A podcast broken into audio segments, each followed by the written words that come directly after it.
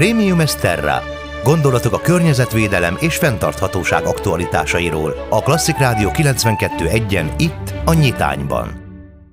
Klasszik Rádió 92.1 benne a nyitánya, nyitányban pedig indul a környezetvédelmi rovatunk, ahol a mai vendégem Bíró Ágota, természetkedvelő környezetbarát, akivel egy Facebook csoportnak köszönhetően ismerkedtem meg, idézőjelben, mert ugye ez az online térben történt, akivel most az avarégetési alternatívákról fogok beszélgetni. Jó reggelt kívánok!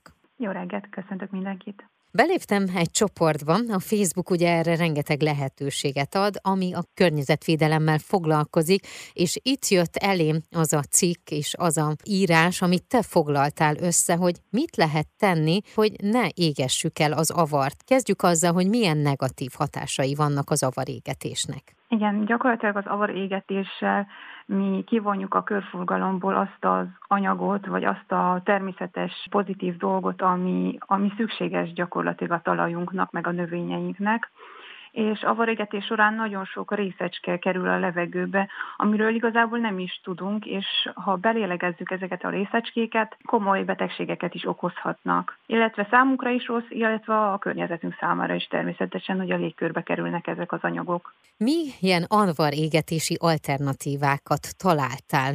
Tíz pontban szedted ezt össze, és egyébként tényleg hihetetlen sok mindenre használható, amire nem is gondolnánk. Igen, engem is meglepett, hogy mennyi mindent lehet tenni az avarral, gyakorlatilag szinte semmit sem kell tegyünk, vagy energiát nem igényel egyik alternatíva sem.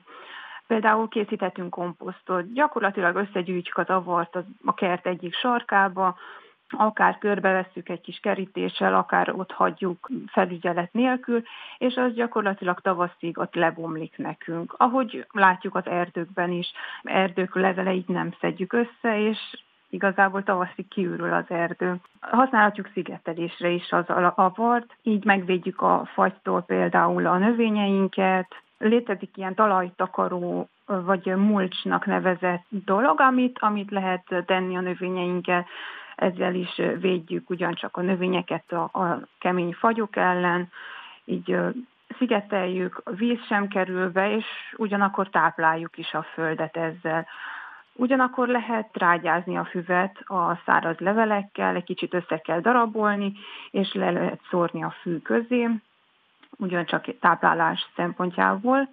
Akkor lehet madárvendéglőt készíteni, Ez gyakorlatilag nem kell semmi extra csinálni vele, csak ott hagyjuk a levelet egy, egy sarokba, vagy érintetlenül hagyjuk, és a levelek alá a rovarok bebújnak, melegednek, és ezeket a madarak előszeretettel csipegetik télen is. Ugyanakkor lehet állatoknak is menedéket uh-huh. így képezni, ott hagyjuk, vagy, vagy a sarokba tesszük, ahol minket nem zavar, vagy esztétikailag nem néz ki olyan rosszul, és az állatok belebújhatnak, ugyancsak melegednek, és ezek az állatok majd nyáron nekünk ugyan köszönetképpen gyakorlatilag a kertünket kiürítik a kártevők ellen. Uh-huh.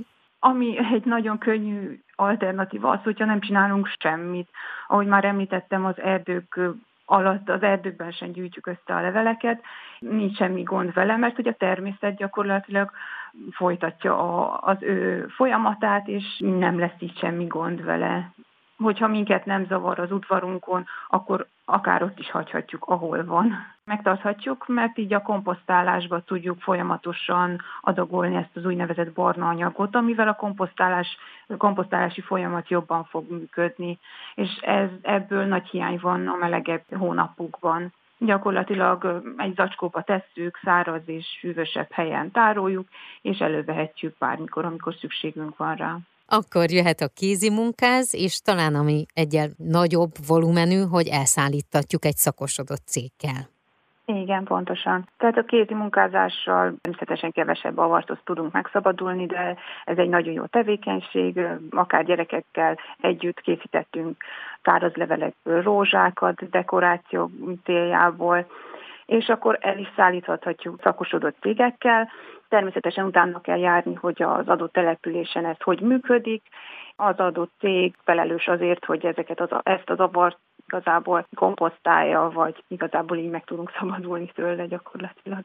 Hogyan indult el az életedbe, hogy ennyire nagyon fontos a környezetvédelem? Gyakorlatilag a környezetvédelem az már gyerekkorom óta az életem egy része, így voltam nevelve is, és nagyon kiskorom óta cserkészkedem, így nagyon is érdekel a természet, a természetvédelem, és, és manapság az utóbbi években aztán tényleg lassan mindenki erről is beszél, és erről is kell beszéljen.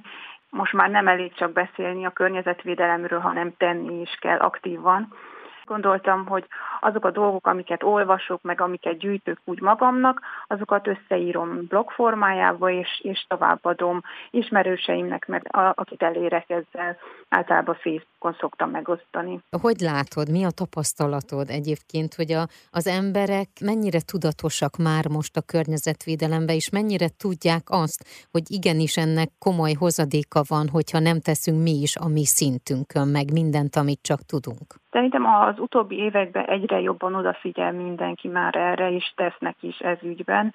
Az a fontos, hogy tudjuk szűrni az információkat, mert manapság most már tényleg mindenki rá van állva a környezetvédelemre. Sokan azért sértésnek veszik, hogyha felszólítják őket, hogy valamit tegyenek ez ügyben. Viszont szerintem már nagyon jó úton haladunk, ha kis lépésekkel is, de azért valamit is teszünk. Ne gondoljuk abban, hogy most környezetvédelem az arról szól, hogy most valami nagy egetrengető dolgot fogunk tenni, hanem egy kicsi dolgot, kicsi változtatást, ha teszünk az életünkben, mindennapjainkban, az már egy nagyon jó és egy nagyon, nagyon jó út, és ezt meghálálja a környezetünk.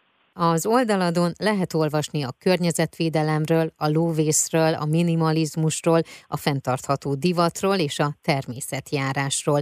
Amikor ezeknek te elkezdesz utána nézni, mennyire tudod egyszerűen beépíteni az életedbe? Gyakorlatilag arra figyelek, hogy olyan tippeket találjak, amelyeket én is ki tudok próbálni, vagy már kipróbáltam, és tapasztalataimat megosztom másokkal. Gyakorlatilag ilyen kicsikben gondolkodom, és próbálom ne osztani az észt a nagy dolgokról, nagy témákról, hanem tényleg megmutatni azt, hogy lehet egy kis változással valamit is elérni. Az elmúlt percekben Bíró Ágotát hallhatták, természetkedvelőt, környezetbarátot, akivel az avarégetési alternatívákról beszélgettem.